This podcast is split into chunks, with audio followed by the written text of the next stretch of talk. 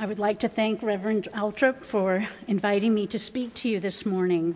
My name is Sharon Betts, and I am the director of the Grace to Go ministry, which is a ministry that was formed to be able to serve the needs and spirituality of families and their children who have special needs. We're going to in, um, be collaborating with your parish here at St. Stephen's in the initiation of this Children with Special Needs worship service beginning on Saturday, October 14th, and will be from 3 to 4:30 p.m. and continuing monthly on the 2nd of every month. Together, together, all of us we will be offering a sensory friendly family worship service that offers an inviting atmosphere which welcomes typically able and differently able youth and adults to come together in celebration of, their, of our Christianity. And when I say together, I'm speaking of all of us in, this, in the parish, all of us in the community. Because in order for families that have children that have special needs, normally they probably wouldn't come in your doors. They probably won't come in because they fear that they might not be welcomed. And they worry about disturbing your worship. And they worry just about, probably for the most part, as to where God is in their lives. And so it's hard for them sometimes to be able to come to God and to ask Him for their help or for his help. A Grace to Go service is designed to fulfill, like I mentioned, the spiritual needs of families and their children who have autism, ADHD, epilepsy, Down syndrome, sensory process disorder, global development delay, cerebral palsy, and any type of learning dis- of any type of learning challenge and we do this by means of, the go- of gospel learning activities such as craft making, music, and games, and this allows for noise and lots of moving about, kind of what really doesn't always happen on a Sunday service. I'd like to give you an idea of how important and how needed this type of ministry is, and I'd like you to envision the scenario with me. If it were possible to gather all the people with different abilities into one nation, that nation would number over 650 million women, men, and children. That nation would be the world's largest country after China and India. That nation would have the least access to education. That nation would have the highest unemployment rate in the world and be the poorest nation on earth. It would have the least access to any sort of transportation, and it would be the least evangelized nation with the lowest proportion involved in a church. According to the National Organization on Disability, there are 54 million people in the United States with different abilities. That means one out of every five. Can you imagine? One out of every five. And we're not seeing them in our churches. Not all of them, anyway, some, but not, not enough. So 80% of this group has no home, no church home to call their own. The necessity for special needs ministries and churches has never been greater. As believers in the Lord Jesus Christ, we're encouraged, in fact, we're required to love people. And as long as those people look like us, think like us, talk like us, cheer for the same football team. Love, loving is easy, but when the people are different, the love everybody directive can be a bit harder to manage. Today, I want to talk to you about loving people whom we're required to love, even if they're different than we are. People with different abilities need the love of God's people too. People with different abilities were a major part of Jesus' ministry. Recognizing his concern for them, people with different abilities flocked to him. He loved them, he touched them, he helped them. Individuals with different abilities were often recipients of our Lord's earthly ministry. Matthew, Mark, Luke, and John report Jesus' interactions with people who were disabled with leprosy, blindness, mental illness, speech problems, deafness, and physical impairments. Jesus' great commission includes them as well, and the church, you and me, all of us, should reflect his concern the Great Commission is accessible to everyone, even someone with a diagnosis that them, causes them to be differently abled. Jesus was sensitive to the families experiencing different abilities. Just like today, families can forever be changed by, special, by a special needs diagnosis.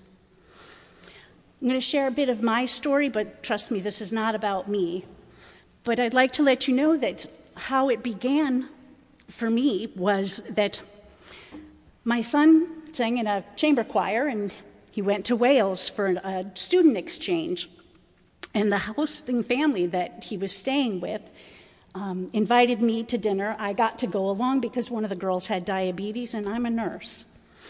So, lucky me, I got to go to Wales for a few weeks. But anyhow, while I was there, I had dinner with this family. And the woman invited me to her church so that you know, she, she wanted me to see this ministry that she had there, and it was for adults with special needs. Now, I'm a crier, and I tell you what, I was so moved. The Holy Spirit was so present there. A young man with, with uh, Down syndrome read a poem, and he was up there. He had his, his bow tie and his jacket on, and you know, when he he couldn't have been prouder than himself of himself to be there and share his words that he wrote himself about God. And then there was a young man who got up and sang, and I guess you could call it singing, but it was it was pretty bad. But he was loving it. He was, the, the, smile on his face, and all the other participants had banners, and they were, you know, waving the banners as he was singing. And the more they waved the banners, the louder he got. And it just, that's when I started to cry. Because literally, my heart was just filled with, with how much spirit and love that there was in that room. So that is where God planted the seed, and that was close to 15 years ago, not knowing where He was going to be leading me. And over the years, I've been a church school director for many years, and I've worked with the, uh, the Emmaus community, which is for high school kids. And when the high school kids started asking me questions that I couldn't answer, and I, got, I just got tired of saying, I'll, I'll get back to you on that. So I decided to take a couple of night, you know, night courses online. And, and before I knew it, I earned a degree in religious studies. Because I was so enthralled and so pulled into it. And then, like I said, don't ever, never say never. but then I find myself moving on to seminary because I, just know there's more out there. He's got a plan for me, but I don't know what it is. But I'm just going to be faithful. I'm going to, I'm just going to, I'm just going to keep going. And during seminary, I got a job. I worked in the hospital. I worked in intensive care units for 25 years. And while in seminary, it got to be too much to do all of my studying, plus to be working, you know, in such a um, active and high intensity job that I went part time. Well, I was doing full time. You know how it is. how many of you do full time work and part time, part time pay? Um, but um, so what I did was I got a job for ch- that that um, was to take care of children that have special needs in their homes. So I work for Pediatric Service Associates, and I help to take care of young children that have airway needs and so, and I do, and I work nights, partly why I stumble a little bit because I never get enough rest. But um, these families may help to make me quite aware of how, you know, what their lives were like. And it never dawned on me that it takes 45 minutes to get a, a, child that has some special needs into the car, never mind the entire family after breakfast and everything else. Partly why they don't come to church for 10 o'clock, 8 or 10, because it's too difficult to be able to get them, you know, to be able to make it on time. So, this one mom said to me one day, she's crying, she started to cry, and so of course I start to cry too, because she said to me, I can't come to church. I need God so badly, but I can't, I, I'm a, I can't. My, her son has a trach, and she says to me, What would I do in the middle of a sermon if I have to turn a suction machine on and start making all this noise? She said, There's no way. But she goes, But I, that's the one thing I miss the most is I miss my community and I miss the people. Well, a light bulb went on. God, with his, you know, that story about when he hits you over the head with a two by four. I don't know if you know that one, but anyhow, it awakened me to, to the need that these families have and made me think, you know, there's got to be a way. So I investigated, and yes, the Episcopal Church um, did have some material for, for being able to help families that had these kids. But I wanted to take it a little bit farther because of the fact that I knew how it was for these families. So I said, you know what? I'll, I'll bring the service to them because it would be easier for them. So the more churches that are available, and the more that there are in the area, less you know, the less far that they have to drive, the easier it will be. And then to have them in the afternoons. And like here at St. Stephen's, it's going to be on a Saturday afternoon at 3 o'clock, which gives them plenty of time to get their day together and to be able to, to make it and, you know, and have it become a once a month routine for them. So that's where Grace to Go got started. And so through the Episcopal Church, I received a grant and I purchased the trailer.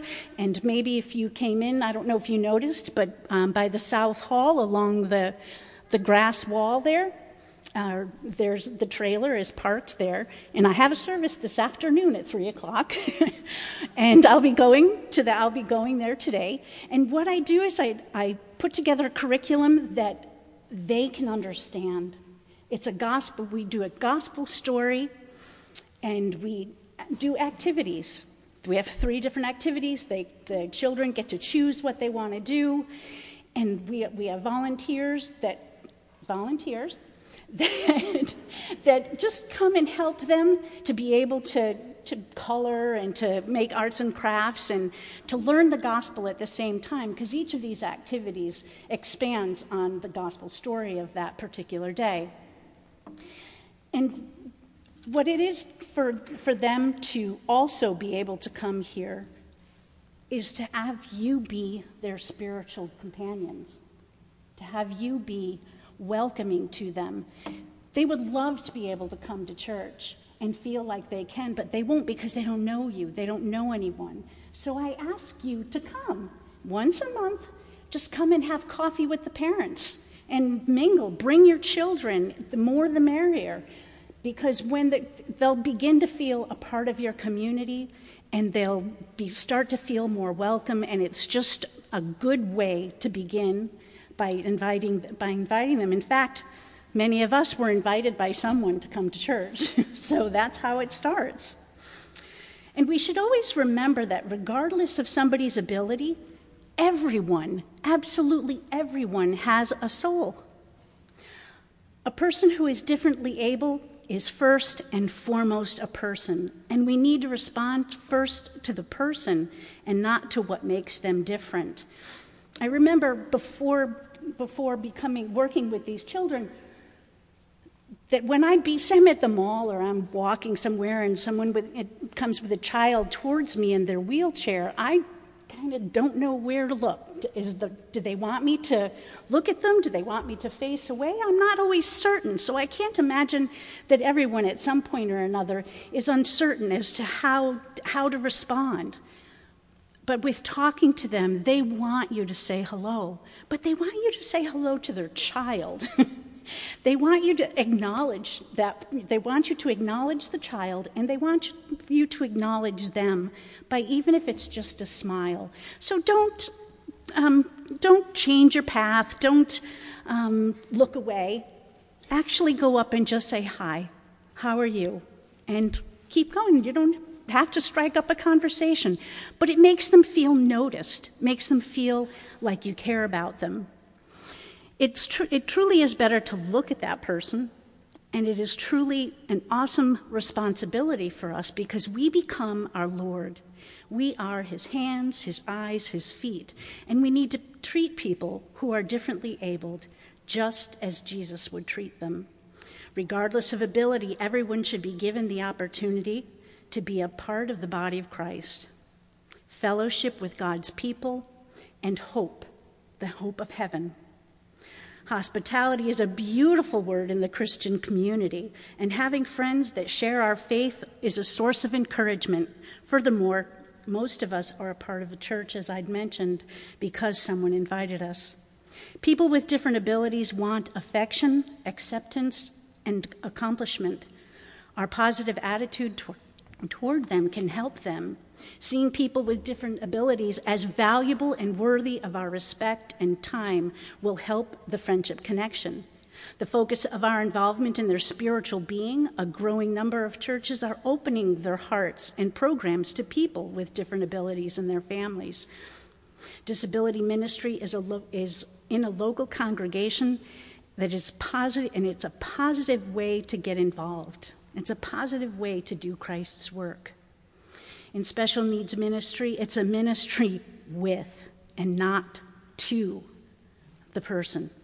When our friends with different abilities embrace the faith in Jesus, they become our brothers and sisters. They have God given gifts that can enrich our lives. And I could tell you that they don't even have, some of the children I care for don't speak, but they don't have to.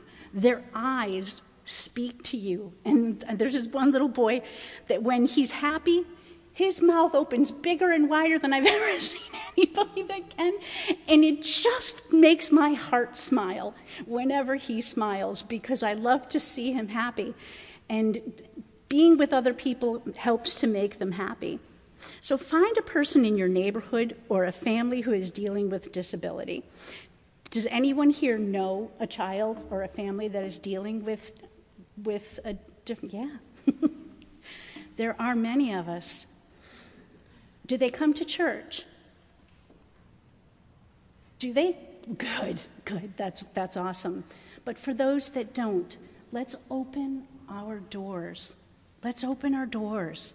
Let's have them come in, have them feel like they're a part of your parish, like they're a part of your home, Christ's home, Christ's body.